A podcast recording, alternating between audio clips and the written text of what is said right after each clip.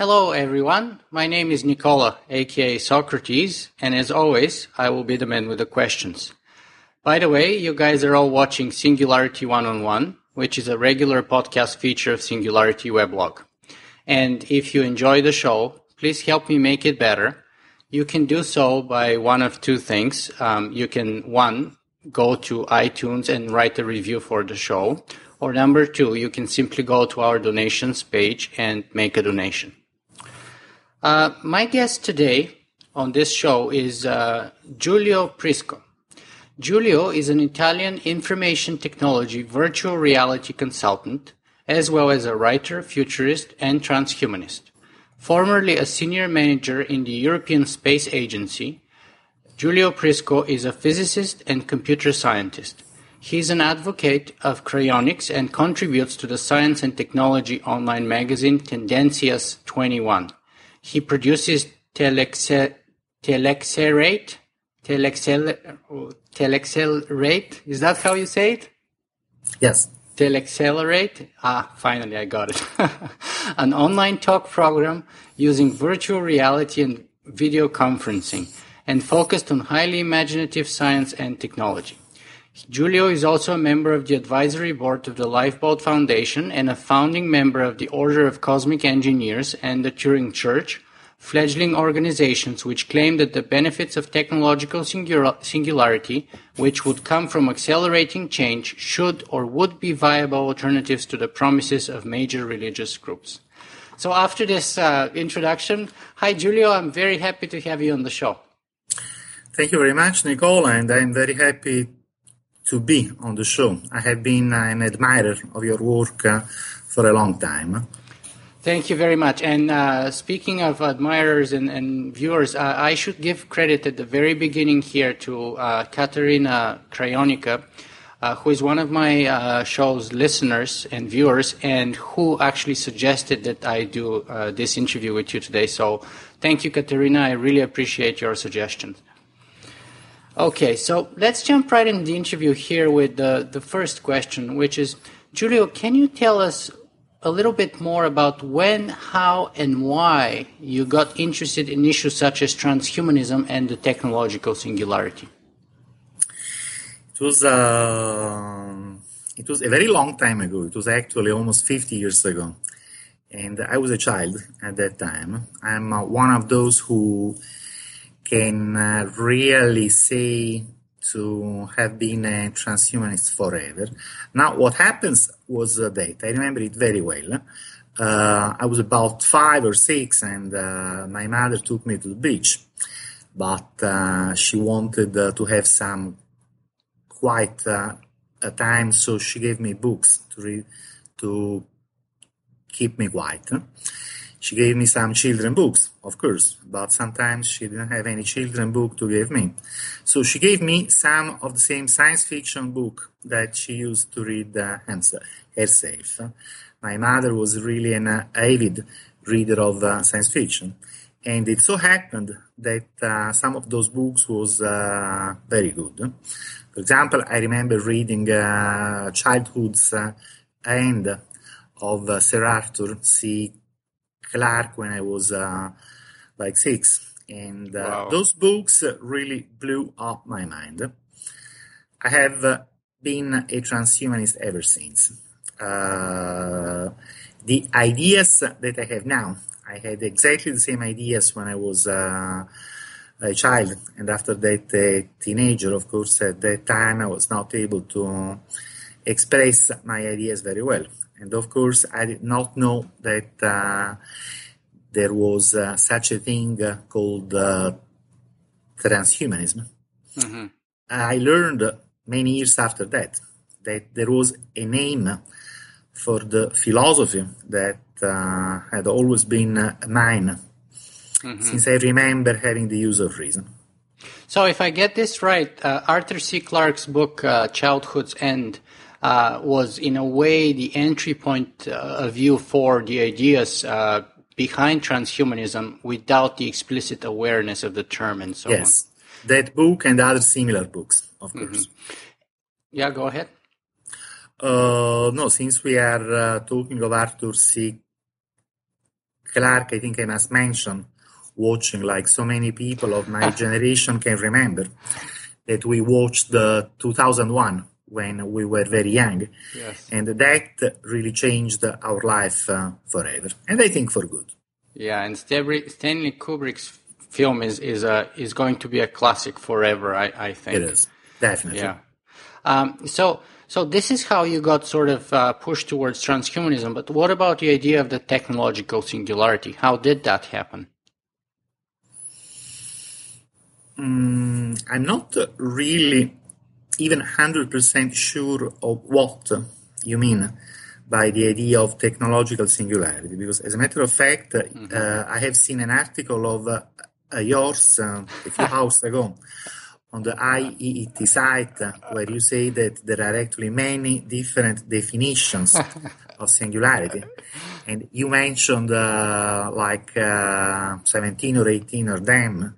Yes. And I think there are even many more than that. Perhaps if you ask uh, two different persons what is the singularity, you get two different answers.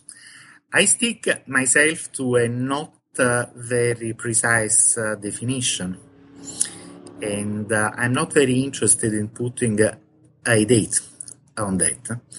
Uh, I don't really care whether singularity happens in 2035 or 2075 or whether we have a few hundred years to wait.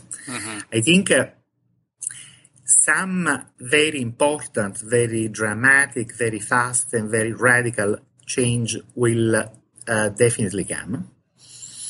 And that's what we call singularity. Now, you realize that from uh, my deliberately very loose definition, we can interpret singularity in many different ways. And according to one of these interpretations, we are, we are already living through the singularity now. Yes. Because, as a matter of fact, uh, the fact that we have uh, a magic uh, device in our uh, uh, pockets that uh, lets us uh, uh, talk to everyone on the planet in a few seconds and uh, access some uh, very magic thing uh, called the internet would have seemed something absolutely unbelievable and uh, ununderstandable, some kind of uh, future uh, magic Yes. to the generation of our uh, grandfather. So, from the point of view of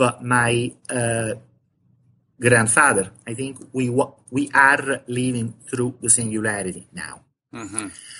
Uh, from our own uh, point of view, since we are very used to the technology that we have around us, uh, what we call singularity is uh, something that happens in the future when we have uh, even more uh, magic technology around us. Let me see if I can press you a little bit here on that point, though, because um, you see, Vernor Vinge says that if you take, uh, for example, uh, Mark Twain or uh, uh, a, little bit better than average intelligent person from the 19th century, and you bring them in today, say, take for example Jules Verne or somebody else, uh, they would be amazed by all the technological progress that we've made, but in a way they would understand it.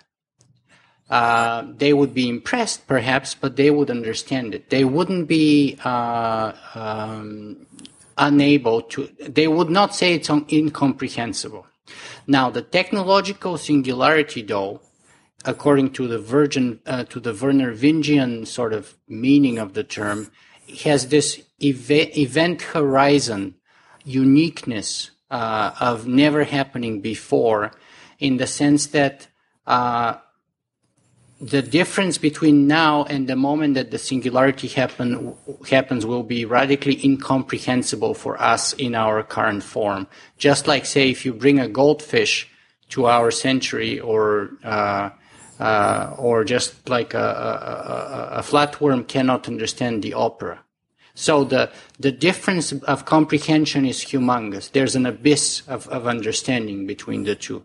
So in that sense, your grandfather perhaps um, doesn't know how the internet works and so on, mobile technology and so on, but he understands the principles uh, are scientific behind it. And in that sense, it's not too strange. Do you understand what I mean?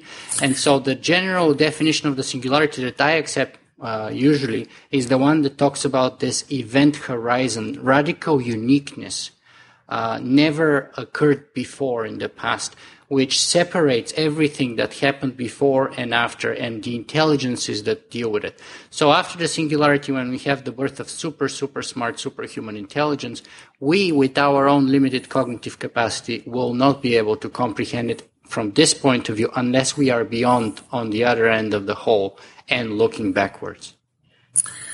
Well, um, I do understand this definition, which, uh, on the other hand, is uh, kind of the standard definition of singularity, yes. if such a thing exists. Yes. Um, but I think uh, this way of looking at things uh, is perhaps over uh, dramatized. Mm-hmm. Uh, let me make another example. Let's sure. Uh, not uh, think of our grandfathers Mm-hmm. But let's think of people, say, a thousand of years ago, someone yes. in the Middle Ages. Yes. Now, from uh, from uh, their point of view, what was important was finding a way to eat yes. every day. To survive, yes. Just the very fact that we, at least in our uh, parts of the world, do not have a problem of hunger would have been something ununderstandable from their point of view. And uh, when it comes to water, I am deliberately avoiding to make uh, high-tech examples. Mm-hmm. I want to make low-tech example. How do you get a water? Mm-hmm. There is a, a, magic hole in the wall, and water comes out of that magic hole in the wall. Wow, that's fantastic from the point of view of someone who had to walk a miles. Yeah. To get water. If you think of the problems that uh, we faced, think uh, how scared somebody is today seeing uh, the possibility of being uh, a couple of months late in the repayment of a mortgage to the bank. And think that that very concept would have been completely ununderstandable to them. Mm-hmm. Uh, why am I making this example? Well, I'm making this example because I don't really believe in an in an event horizon where everything a change from one day to the next. Mm-hmm. I do think it will be a much more uh, uh, gradual thing that will happen. And I do think that uh, even if uh, the singularity will would seem like uh, something ununderstandable from our point of view, mm-hmm. it will continue to look like uh, business as usual to those uh, who will uh, live uh, through it. Mm-hmm. And that's why I was saying a few minutes ago that from, from the point of view of our grandfathers, we, we are living through the singularity now. Mm-hmm. Yeah. from our point of view, maybe the singularity will happen, I don't know, in the second half of the century. And from the point of view of those will be alive uh, at that moment. Perhaps the singularity will be something that will happen in the future. yes.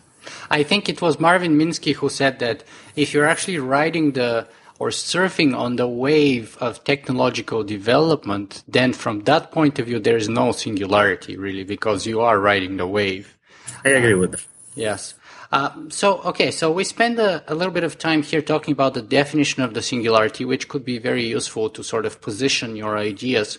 Um, perhaps it's also good to clear out the other term that we've mentioned here, transhumanism. Mm, now, hold on uh, uh, yeah. one moment, if you permit me, sure. coming to definition. A few years ago, I think it was uh, a uh, think it was 2009, uh, three years ago, I wrote an article called uh, "I uh, I am a singularity who doesn't believe in the singularity," Oh, wow. and uh, that mm, I think it sums up it sums up very well my definition and uh, position on the singularity. In the sense that I don't really believe anything like a singularity will happen according to its standard uh, definition hmm for uh, the reasons that I just explained. hmm But at the same uh, time, I very much share, agree, and uh, uh, s- uh, sympathize with uh, what I may call uh, the singularity mindset. Mhm. We would not be here discussing now if uh, we didn't share this uh, uh, mindset. hmm That's what I mean by I'm a singularity who doesn't believe in the singularity. That's very interesting. I'll, I'll try and see if I can find the link to that article and post it I'll uh, send it. together with the interview. Fantastic. Uh, so, so perhaps uh, can we move on then to the definition of transhumanism and see if you have a more specific definition about that term, or are you equally broad? Is uh, a very uh, broad definition as well, I guess. I think uh, transhumanist is just uh, uh, the idea that uh, we can improve uh, the human condition by using advanced uh, technologies. And what the uh, transhumanist thinks is that uh, first, it, uh, it is something uh, feasible, improving our conditions through advanced technology is something that uh, we can do. And uh, second, it's something uh, desirable. It's something that we should do. hmm I think this is the very central uh, definition of uh, transhumanism that is more or less uh, shared by all uh, transhumanists. Then, of course, we have individual uh, uh, differences regarding uh, so many other points. But I think on this point, everyone who calls themselves a transhumanist would agree. So, when you say this is something that we should do, you mean from an ethical point of view, don't you? Mm, I don't really know what the word uh, ethical means. Mm, of course, I have read uh, many definitions, but I think I don't understand them. Uh-huh. Ethics uh, is something uh, too difficult for me. Perhaps I have not studied enough. hmm I think if something uh, results in uh, happiness of uh, many people, then it is something good and we should do it. If something uh, instead makes uh, people uh, unhappy, then it's not good and it's not something that we should do. I really am not interested in any concept of uh, ethics uh, deeper than that. hmm The way I usually express this uh, critique of uh, ethics is, I think, uh, uh, persons are more important than books. Aha. Very interesting. Okay, so can you perhaps uh, tell us then? Uh, so you started with the books of Arthur C. Clarke and many others like that, as you said. Um, and in a way, as you've pointed out, broadly speaking, you've been a transhumanist all your life. So what do you do today? I know that uh, you had a, a few years as a senior manager at the European Space Agency. But now you're a free, freelancer, uh, I think is what you say on your uh, blog. Can you give us a little better idea of what you do today? Uh, yes, you know, uh, uh, well, let's start with what I used to do uh, since. Mhm. Uh, so let's, uh, we have been uh, recalling uh, reading Arthur C. Clarke on a beach when I was a child. Let's fast forward to when I was a teenager and a young man, I decided that I wanted to be a scientist. Mm-hmm. And that, I think, was also a result of uh, direct inspiration from all the good science fiction that I read and watching uh, Neil Armstrong walking on the moon mm-hmm. in uh, 1969. Uh, for that, you know, I am kind of happy of uh, having been uh, alive in uh, the 60s. Mm-hmm. I shouldn't be happy perhaps because that means I am much older than I would like to be now but uh, it was uh, really good to live through the space uh, program of the 60s and the beginning of the 70s. Yeah, the Apollo watching people, yeah, watching people walking on the moon. That's something that blows your mind up. Mm-hmm. What we had after that is not something that I would call space program, but having seen um, the Apollo program and the very exciting concept of space that we had at the end of the 60s, uh, the 2001 film and all that, I was sure that I wanted to be a scientist. I wanted to be involved with science. So I became a theoretical physicist and I started at CERN, you know, the European Center for uh, High Energy Physics, where they found uh, or they think they found uh, Higgs, Higgs boson, boson yeah. a few weeks ago. So I stayed there until I moved uh, a few years after that to the European Space Agency. And uh, after that, I became um, a manager with uh, another part of uh, European administration related to science and uh, technology as well, mm-hmm. but uh, very much involved with uh, military research, and that's not really something that I am at liberty to discuss. Mm-hmm. So a few years ago, I decided that what I was doing was too uh, boring and not interesting enough, mm-hmm. and I decided to start on my own. For a few years, I ran a virtual reality design uh, company called uh, uh, Meta Futuring, mm-hmm. and we did a lot of very interesting things. Uh, mainly related to simulations of real uh, environments and the landscape. For example, one of the things that we did was development in Second Life and I'm quite happy to say that we did some of the most beautiful things that uh, have uh, ever been done in Second Life. Mm-hmm. And we worked in many other um, virtual reality development environments as well. Then the crisis hit, and uh, I didn't have as many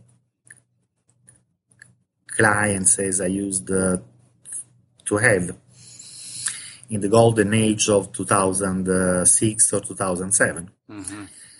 And so mainly I have been working as a, writer in the last uh, few years.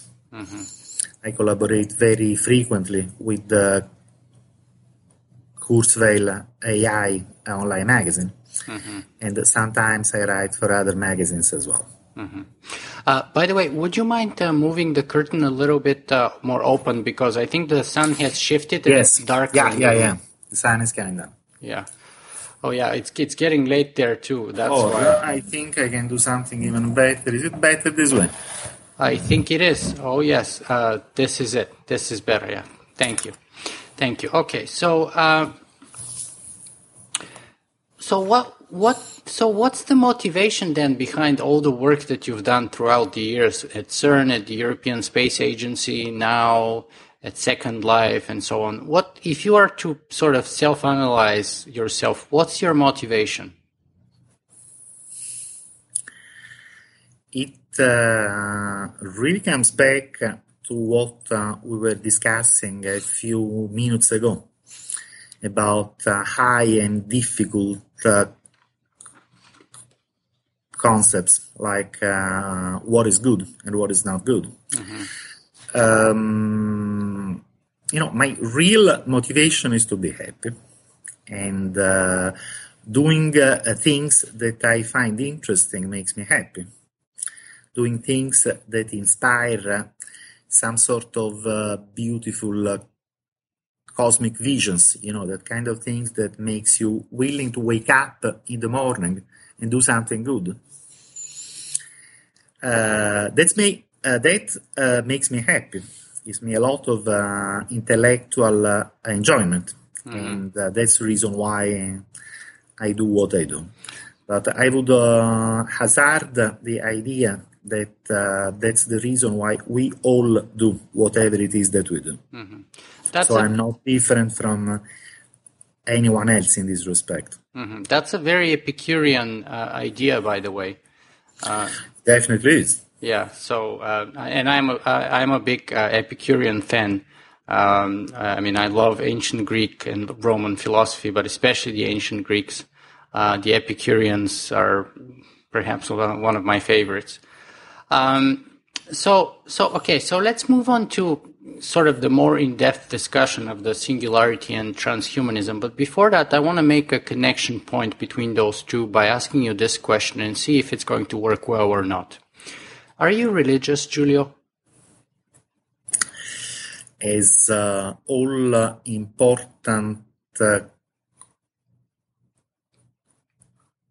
questions that really deserves uh, a simple answer, and uh, my simple answer is yes and no. Uh, perhaps uh, we can come back to this point. Uh, uh, let's come back. Uh, well, I think if you have been reading, yeah, I have a quote writings recently, then you realize that that's what these kind of things is what I spend most of my time on. Yes. I, I have a quote uh, here let's from you. stay with singularity and uh, transhumanism, and then let's move to this. Yeah, yeah. So, um, okay, so um, I'll, I'll come back to the quote then a little bit later. Then, so then let me ask you this: Is the singularity a religion? Because I interviewed uh, uh, Jaron Lanier uh, probably a year ago or so, and uh, Jaron's uh, criticism towards uh, the singularity in general and most singularitarians is that he, it is what he calls uh, the rupture of the nerds, the religion for geeks. Uh, and then he has an argument stemming all the way from, you know, Alan Turing and his, you know, supposed suicide and the original sin and all of that. So, do you agree with that view that the singularity is a religion? Well, you know, I have been working in the virtual reality field with so many years, how could I ever disagree with uh, uh, Jaron Lanier? Yes, I do agree with that. Yeah, he's uh, considered to be. I don't want to say that uh, singularity is a religion, mm-hmm. because that would be wrong, because uh, many people don't think that singularity is a religion. But I can definitely say that uh, transhumanism and uh, the singularity are things that can be interpreted as a religion by those who want to interpret them uh, uh, this way.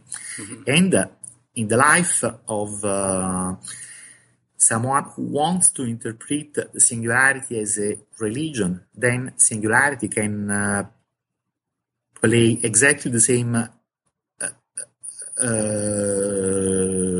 role that uh, was uh, usually played by religion mm-hmm. in the lives of our grandfathers. Mm-hmm. And uh, is there any difference with respect to transhumanism, or is it the same situation there? Um, you know, I don't make a sharp difference between the concept of uh, singularity and uh, transhumanism. So uh, whatever I say about one can also be applied uh, to the other. As a matter of fact, as I use the words myself, singularity and uh, transhumanism are largely synonymous. I know that not everyone mm-hmm. sees uh, things uh, this way, but uh, this is how I use these words myself. Mm-hmm. Yeah, because uh, one thing that I've noticed in the communities is that not all singularitarians are transhumanists, perhaps, but even more so, not all transhumanists are singularitarians. I think that's even more true. And, and I think Max More is one of those people who is uh, perhaps one of the best known transhumanists. I mean, I think he coined the term uh, transhumanism, but uh, I, I wouldn't say that he would say that uh, he's a singularitarian also. Well, in fact, uh, uh, Max wrote a couple of years ago an article uh, detailing his own understanding of the singularity, and uh, his position is very similar to my own. Oh, in fact, he didn't. Uh, uh I mean, he doesn't like singularity because it gives you the idea of a mathematical discontinuity and he says, and I agree with him, that uh, that doesn't happen in the real world. It does happen in uh, uh, mathematics, but it does happen in uh, it does not happen in uh, uh, physics. Mm-hmm. I mean, in mathematics, you have this very neat and very basically simple phenomena, mm-hmm. like an ever growing exponential. Mm-hmm. But when you apply mathematics to the real world of uh, physics, things are not uh, so clean. Mm-hmm. They are not so simple, and uh, every exponential is always uh, slowed uh, uh, down mm-hmm. by some physical effect, like you know friction and heat, dis- dissipation in heat. And he seems to think that that's exactly how the singularity will uh, play out, and I agree with him. Mm-hmm. It will be something extremely important. It will be something very fast. It will be something with a huge impact on the world. But he doesn't see a mathematical discontinuity. He doesn't see an event uh, horizon. Yeah. And I do very much agree with this uh, more uh, how to say that without uh, offending anyone, anyone more uh, real world like mm-hmm. interpretation of singularity. Mm-hmm. As a matter of fact, I usually uh, agree with uh, Max on so many things. yeah, and, and he's a, a, very hard person to disagree with because his arguments are so uh, so good. They're so yes. sound. Uh, they're so exactly. sound that uh, it's very hard to disagree with. Exactly. He's very powerful uh, speaker.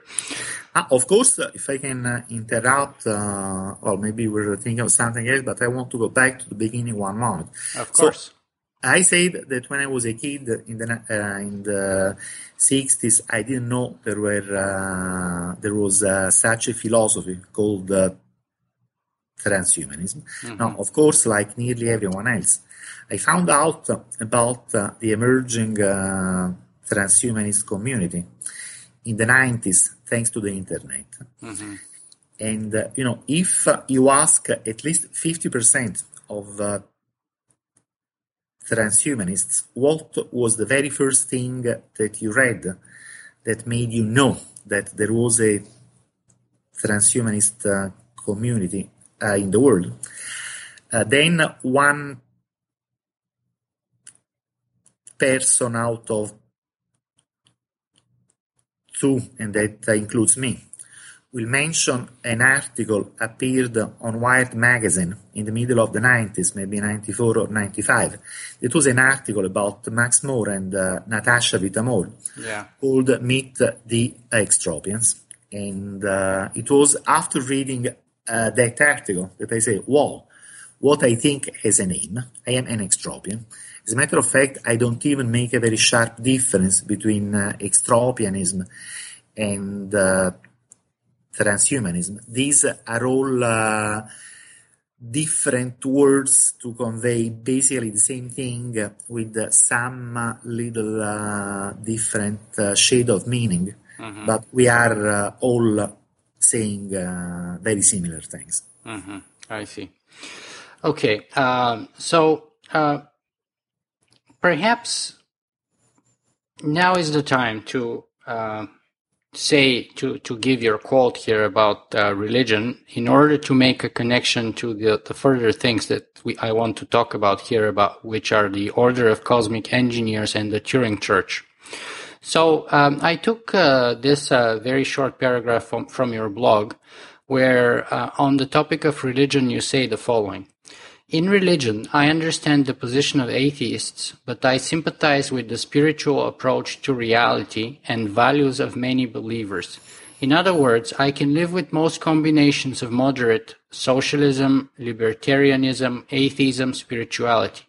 At the same time, I find fundamentalism, bigotry, and intolerance very annoying, regardless of where they come from. That's a very good quote and one which really summarizes very well uh, what I think on so many things. Thank you very much for picking that one. Uh, no problem. I actually have another uh, couple of quotes that I plan to bring here during our interview as points of discussion. So let's move on then. And, and can you please tell us more about the Order of Cosmic Engineers and the Turing Church? Right. Uh, one which, one. Uh, again, are two very similar things. Uh, different in terms of uh, or organization. Now, a few years ago, I had been discussing with a good friend of mine who is interested in the same things that I'm interested in. Uh, I don't know if you ever had him on the show. Name is uh, Philippe van Nedervelde. No, not yet. He's a quite uh, well-known uh, transhumanist. And uh, hello, Philippe, if you're listening. And uh, I, I, think really we're connected with him on Facebook, actually. yeah. I, he used to be the European representative of uh, Foresight Institute a few years ago. Mm-hmm. And I believe now he is somehow connected with Russia 2045 initiative. Mm-hmm. But I believe the best thing you can do is to get in touch with him. Yes. So we shared a sensibility to a spiritual attitude that is not very common among uh, transhumanists. So a few years ago, we decided to found a little organization, and that was called Order of Cosmic Engineers. Mm-hmm. And uh, in fact, uh, even if the website uh, doesn't exist anymore, I uh, imported uh, the list of the people who contributed to the formulation of the first uh, documents Mm-hmm. on another uh, website.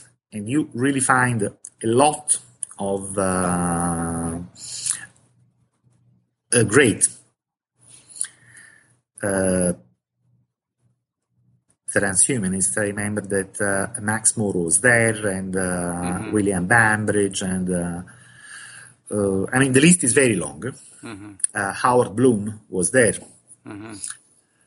Uh, there were so many others, and it was really a good uh, group. We ran a mailing list, which was a very active mailing list, in I think 2008 and 2009. And we had a lot of discussions. What we wanted to formulate was an uh, what we called, and that was uh, a word invented by Philippe, a unreligion. and by that we meant uh, something which has the good uh, parts of religion without having also the bad parts. Uh, now, what happened is that uh, you know it's very difficult to design a worldview in a committee of people. You know how they say, too many cooks spoil the soup. Mm-hmm.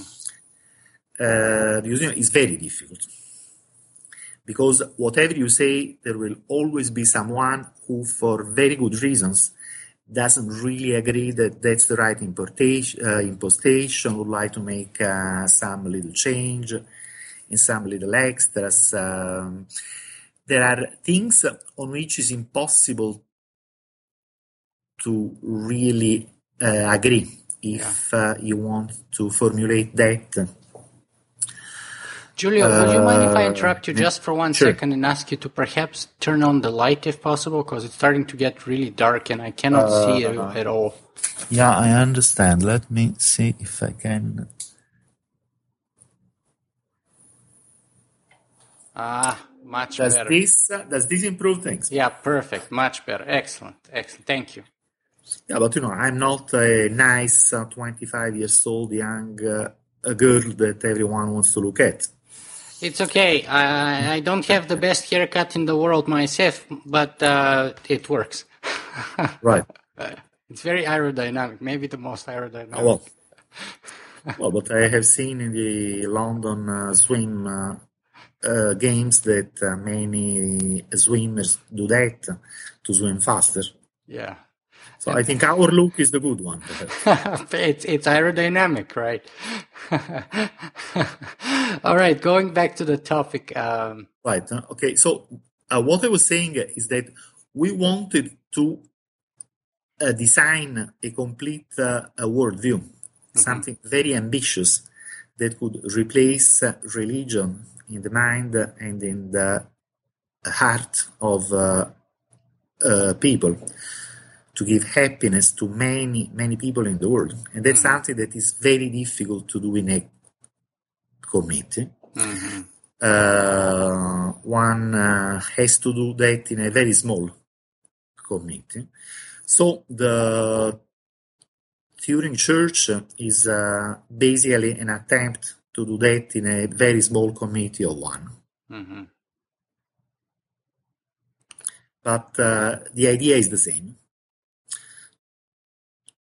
To formulate something that, on one hand, is entirely based on our scientific understanding of the world, while at the same uh, time uh, is uh, able to give uh, the same uh, mental benefits that religion gives. You know, hope, hope in immortality, hope in future uh, resurrection, in sense of uh, a meaning, a sense of uh, a wonder at the marvelous uh, universe that uh, we live in. Mhm. So let me stop you here for a second and say that um, I find this very interesting that you're looking for the intersection of transhumanism and spirituality. That doesn't happen uh, very often at all, especially I think in transhumanist circles. Um, there's perhaps a, a bit of an aversion to, towards spirituality. Definitely. Um, so, and I want to bring in another quote from you here, from another place that I took, um, and it, it goes like this: "The Turing Church will be a meta-religion without central doctrine, character, characterized by common interest in the promised land, where science and religion meet. Science becomes religion, and religion becomes science." So, I'm going to ask you to elaborate a little bit more on that, and then I'll press you a bit on it. Mm, you know, there is not much to elaborate uh, because it's not something very precise. You know, it's not very precise uh, by design. I don't want things to become too detailed, uh, too precise. uh, I don't want to develop uh, a doctrine. Um, I mean, I'm not going to do any of that. I'm not interested. What I want to do is to explore uh, spiritual concepts in the light of uh, science and uh, technology with uh, other uh, people who share the same sensibility. So that's why, you know, uh, basically the Turing Church is a discussion group. So, It's okay. not anything more. It's not anything different from a discussion a group uh, yet. It may evolve in a different direction in the future, or it may not. Yeah. So let me press you a little bit on this then. Sure. Now, you have my sympathies entirely when we speak about spirituality.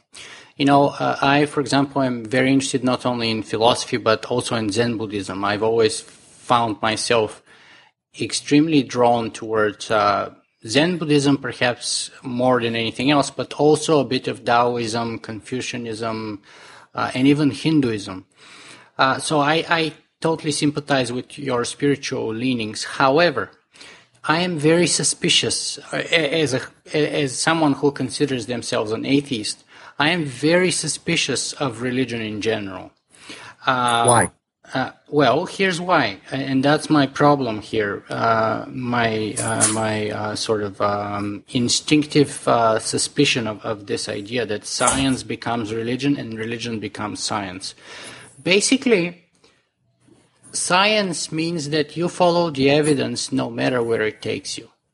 And so, when you start up with a hypothesis, and the evidence takes you to disprove that hypothesis, then you go back and you scratch it off and you start again with another hypothesis. And you keep repeating this process until the evidence confirms the starting hypothesis. And then you start building on top of it, like slowly, right? So this is in a way, perhaps, uh, the, the scientific method, uh, oversimplified. Religion, on the other hand, uh, so in a way, science starts with doubt, right? You doubt something, you check it with test to verify if it if it is or if it isn't, and then you either prove or disprove your hypothesis. Religion, on the other hand, starts with the exact opposite. It starts with faith. It starts with. You say that. Well, most religious figures and even the Bible, uh, they say that. Uh, God starts with faith. And so if you don't believe, you don't believe. And if you believe, believe. And faith is the basis or the foundation of everything from there on.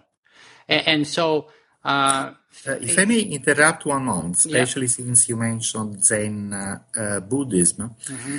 Uh, that's an example of uh, a worldview which is normally described as a religion to which you cannot apply this definition of religion as something only based on faith that you just gave. And that's why I love it so much. That's why it resonates with me so well. Yes. Right. But but uh, it's uh, it uh, shows that not necessarily everything which is called a a religion must be based uh, uniquely on faith. Mm-hmm. For example, I don't have any concept of uh, faith uh, at all. Mm-hmm. Well, I, I, agree with that, but my concern is that the traditional Judeo Christian, uh, so uh, whether it's Islam or Christianity or uh, the, the, Jewish Torah, um, basically the idea is very different than the Eastern idea, and, and that is that um, you know you start with the dogma, and that's that's what I mean. I have many problems with religion, but that's one of my biggest problems. So basically, you start with a dogma which, by definition, you cannot negate, regardless of what the experience or the tests reveal to you, right? And so the moment that you refuse to uh, accept that dogma, that starting definition, then you're by definition not a Jewish, uh, not, not, a Jew, yes. a Christian, or a Muslim, right? And so, but that for me is the biggest difference between science and religion. In science, there's no really lasting dogmas. You know, there was a dogma about uh, Newton's law of gravity, and then Einstein came along and said, well, but that's not really the case, right? Eventually, things would change even for Einstein's theory of relativity, and that's what science and the scientific method is all about. But if you look at it 2,000 years or 3,000 or more years in the case of Judaism and so on, a thousand years or so roughly for Islam, things haven't really changed that much. The main dogmas, the main precepts are there. And that's the foundation of religion. And so for me, the problem when you say that, you know, science will become a religion and religion will become science, for me, there's a very strict benefit to separating, just like separating state from church is a crucial thing. I definitely have, agree that uh, separating state from church is a crucial thing. Yes, to have proper society. The same, I think, applies to science. Science, by definition, must never be religious in essence because you should always be able to go and change your hypothesis, and there should never be dogmas which do not uh, concur with the reality of tests. I completely, I completely agree with that. You know, uh, I call myself a religious person, but I am uh,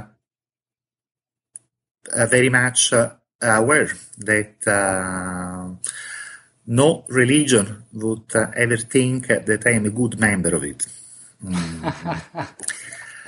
Uh, if I were living uh, in uh, the Middle Ages, for the kind of things that I write, I understand very well that I would have been burned on a stake, mm-hmm. like it happened to Giordano Bruno in Campo dei Fiori some like uh, mm-hmm. 500 years ago. Well, I'm yes. happy that I do not live in the Middle Age. But, uh, you know, you have been saying many things about uh, a religion, but I just don't think that that is a definition of religion. And uh, in fact, uh, in the case of Zen uh, Buddhism, it does not apply. Mm-hmm. Now, if you say that, well, uh, it is a fact that uh, Judeo Christian religions have been very dogmatic and have uh, demanded from uh, the believers a blind faith based on accepting all that uh, the church said. Uh, I cannot deny that because it's a fact. But is that really central to what religion is? I think it is not. I think it's uh, an incidental, is a very unfortunate incidental uh, feature mm-hmm. of uh, many uh, religions, including the religions that we were uh, born in. Mm-hmm. But you know, if you think of how these things happen, what lead to oppression? Uh, what leads to dogma? What leads to intolerance? Is not spirituality, is not ideology, is not uh, philosophy, is something much more uh, concrete, I believe. And uh, Marx uh, saw that very well. These things are only determined by uh, money and power. It's not like the hierarchies of the church oppress uh, uh, believers because they think that is the right thing to do. They do it because they want to keep their uh, power over the believers and that uh, will help them uh, making more uh, money and getting even more uh, power and so on. We don't have to resort to abstract and uh, very complex uh, philosophical concepts to explain something so simple that, you know, unfortunately, it is in the human nature to try to get as much power as uh, possible over other people. Mm-hmm. That doesn't have anything to do with philosophy. So, do I agree that these are uh, features that exist in many religions? Yes, of course I do. Do I think that these are uh, the defining features of religion? No, I don't. Okay, I so think you can define religion in a completely different way mm-hmm. that uh, don't include intolerance, don't, don't include uh, dogmatism, are completely compatible with uh, scientific knowledge and with scientific uh, uh, method. And uh, that's the kind of religion that I'm interested in. Mm-hmm. So, so what would be the features that you think are non-incidental to major religions and which you think can benefit science if science were to embrace them? There are many. Uh, one is very basic, is hope. I say that uh, happiness is, I think, uh, a central value. I do consider happiness as a uh, primary value.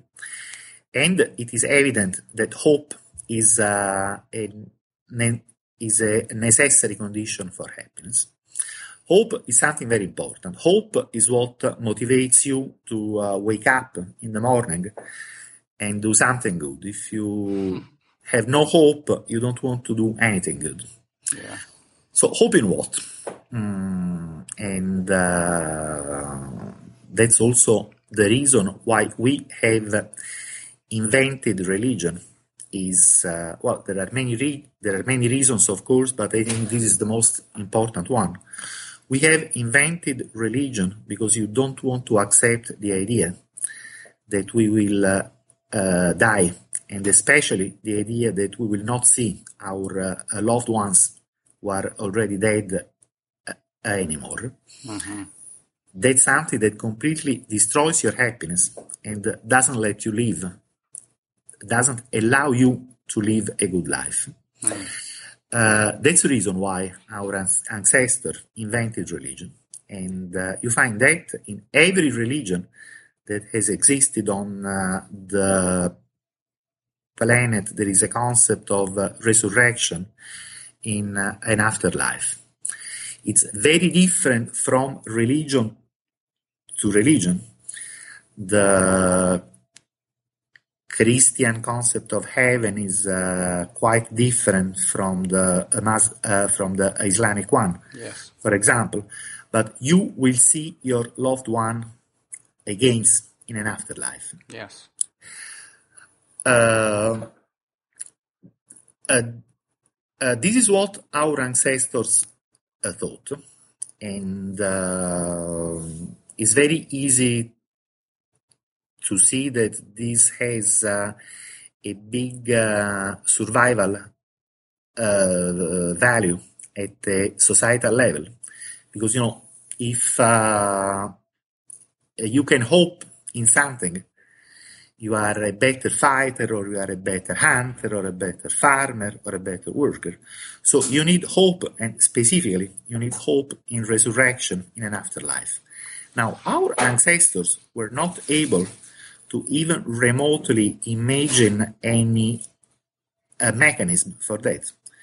So they had to invent the concept of supernatural. They invented, well, okay, so perhaps our world has been uh, created by a god that is completely outside the universe, doesn't have to obey anything like physical laws, and so on. This is the origin of the concept of supernatural, upon which much of the religious uh, doctrine, including uh, dogmas, has been uh, based. Now, I think uh, you agree with me so far, don't you? Yes. Now, let's go back to your definition of science, which is also my definition of science, which means that you have to make a hypothesis, then you have to go and um, follow what you find experimental yes. until wherever it leads you. And that's how science works. You don't uh, do science with uh, preconceived uh, notions mm-hmm. of where you want uh, science to lead you. Mm-hmm. You follow science and you follow experiment.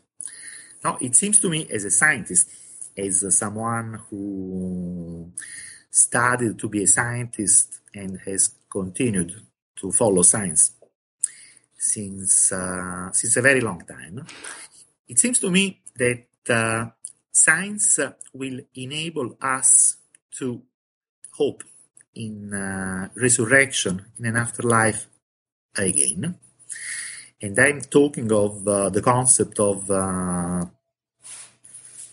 technological uh, resurrection, which in the Christian world was introduced, for example, by Russian mystic Nikolai Fyodorov at the end of the 19th century. He was the first one who dared to formulate this uh, so astonishingly beautiful concept that science may one day be able to resurrect the dead. Uh, he was not the first one. Mm, he was not the last one. The same uh, concept has been explored by modern thinkers like uh, Hans Moravec, like uh, Frank uh, Tipler in his Physics of Immortality. Mm-hmm. Uh, this seems like uh, you know quite uh, a tough thing to do for the future generation. Do I have any idea of what science and what technologies our descendants will use to resurrect the dead from the past? No, I don't have the foggiest idea because I don't think uh, our understanding of science enables us to even begin to imagine the kind of super science mm-hmm. upon which that may uh, depend. But I do think that um, this may be a possibility for uh, future generation, not for the next generation. I'm not uh, imagining things that may happen in a couple of hundred years. This cannot happen in a couple of hundred years. In fact, if you read uh, Frank uh, book, you see that he imagined resurrection after billions of years mm-hmm. at the physical end of the universe. There have been other uh, writers who have imagined uh, some uh, possible mechanisms for uh, resurrection that may happen much before the billions of years that we have to wait for the end of the physical universe. But you know, um, I don't want to speculate on the uh, details yeah. of how that can happen because I don't think I know enough to speculate on this. I just want to speculate on the fact, the high level concept that science and technology may permit resurrecting the dead from the past. Now, this is the central concept of uh, religion, and I think this is what is really important. Mm-hmm. Hierarchies and dogmas and holy inquisitions and holy war and all that, all these things have happened. I'm not denying that these things happen. But what I do say is that uh, these are uh, really incidental things. And the real definition of religion is what I just gave. And uh, it is very much oversimplified, of course. Mm-hmm. But the definition of religion is uh, something that uh, uh, lets you hope in, in an afterlife where mm-hmm. you can be resurrected together with the persons that you loved. Mm-hmm. It's a very simple definition. Yeah. And I think this very simple definition is completely compatible with our current uh, scientific understanding of the universe. So the way I like to describe this is that it is like, uh, you know, like uh, religion had been uh, uh, thrown away by the back door of superstition but now he's coming back through the main door of science. because once you forget all the incidental superstructure of uh, religion, as you say, something very much dogmatic, what you're left with? You are left with something simple. You are left with something uh, very uh, beautiful. You're left with something uh, scientifically sound, like this central idea that science and technology may in the future be able to resurrect the dead. Mm-hmm. And that's religion coming back from the main door of science. That's very interesting. It's a it's a fascinating idea.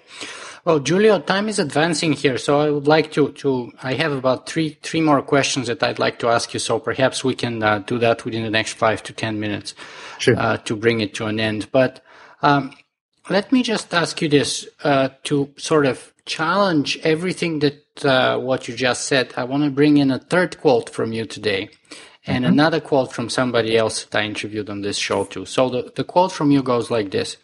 My worldview in a nutshell.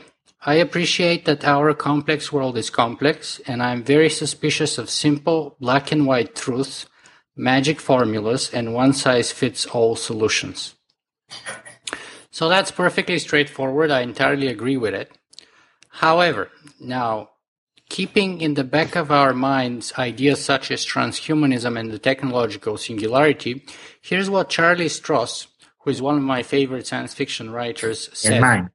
Uh, and, well, here's what Charlie said on my show. He said, The world is complicated. Elegant narratives explaining everything are wrong. And he was specifically referring to the technological singularity. So, what, what would you like to, to say about that? again, is uh, one of my favorite writers. And uh, how can I ever disagree with something that Charlie Stross says? Of course, he's right. Of course, there is no one size fits all explanation for anything. Hmm. And and and don't you think that both me and you are kind of committing perhaps this idea of embracing a little too much a single convenient uh, straightforward easy to understand a little bit more more or less black and white idea in the form of transhumanism and the technological singularity well i don't think it's uh, straightforward and i don't think it's uh, that simple um, i do adopt this uh, worldview because it's the system of thought that um, that I like to use. You know, it's something like a shirt. I'm wearing a well, you're wearing a shirt of the same color than I am. That means we both like uh, uh blue shirts. Mm-hmm. That's the reason why I didn't wear a yellow shirt and you didn't wear a red shirt because we both prefer blue. And that's the same thing with uh, singularity and uh, transhumanist. I'm very much aware. Uh, I want to make a quote from uh, someone who is not one of my friends. In fact, from someone who does criticize me a lot. I believe you must be familiar with him. His name is Dale uh, Carrico. He teaches uh, humanities mm-hmm. at University of uh, uh, Berkeley. Now that would be an interesting guest to have on uh, to have on the show. Anyway, he does criticize me and other uh, transhumanists really a lot, but uh, sometimes he says interesting things. And one thing that he said once is that uh, our transhumanist aspirations constitute the stained window that uh, colors our uh, everyday perception of the world. Mm-hmm. And that is completely right. Also, in uh, the sense of uh, uh, Charlie Stross, it is a choice. It is a choice that we have made. Mm-hmm. Both you and I have made the choice of wearing a shirt of this color, and we have made the choice of uh, seeing the world to this uh, specific uh, color. In this uh, sense, uh, mm-hmm. it's not uh, surprising. It's mm-hmm. just a personal choice.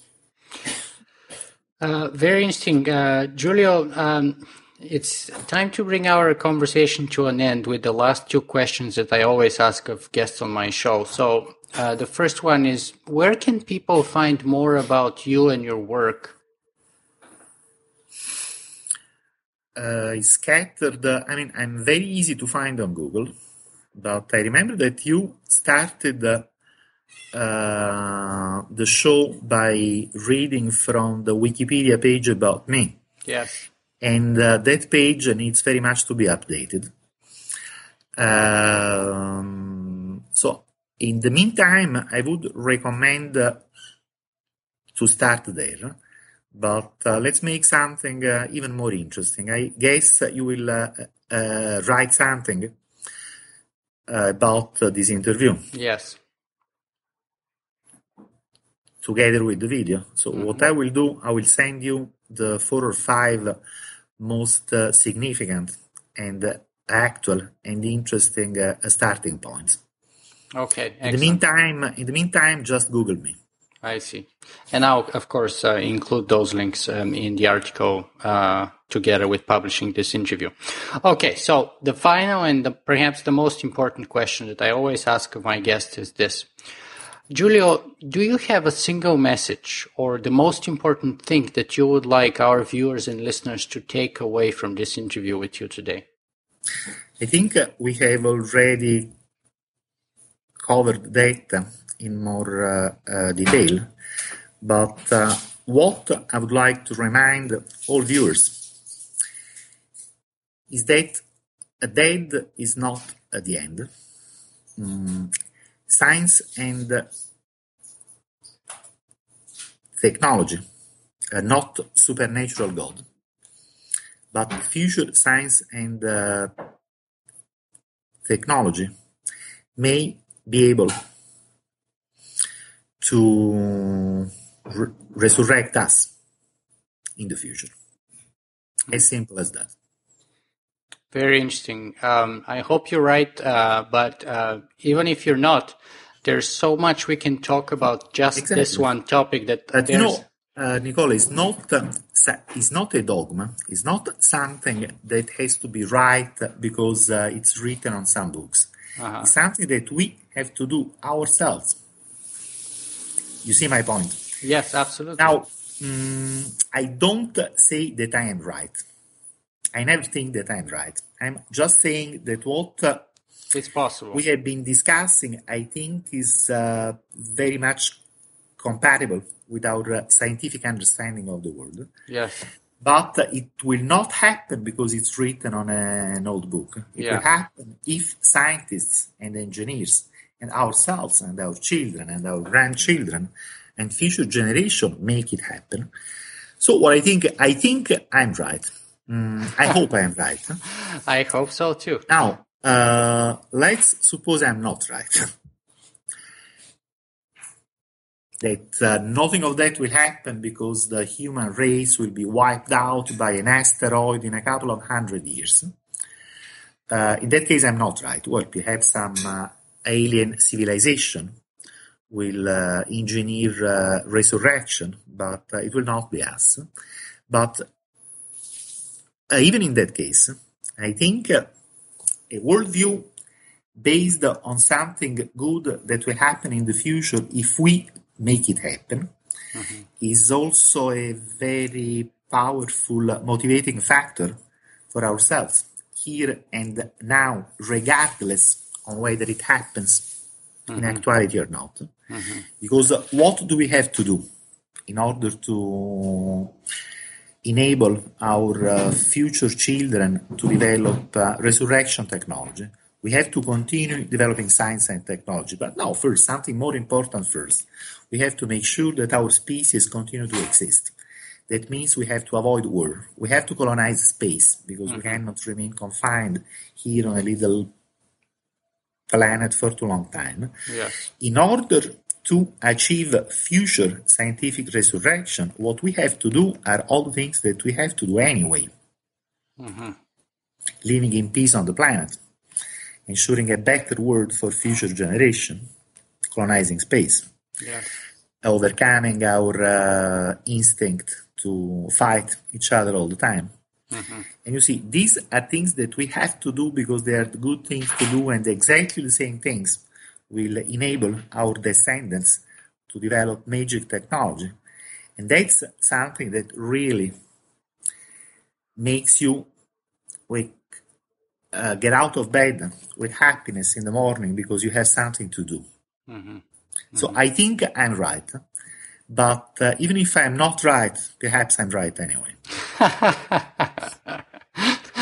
All right, and and I think as I said, as, as, I was saying, that there's so much we can talk about that one topic alone that uh, I might get tempted to invite you again on the show sometime By later means, I will be always happy to come back, and I would like to express again my thanks together with all the transhumanist community for the really excellent work that you are doing with these podcasts.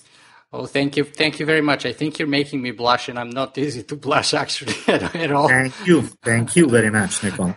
thank you very much, Giulio. I really appreciate you being with us today.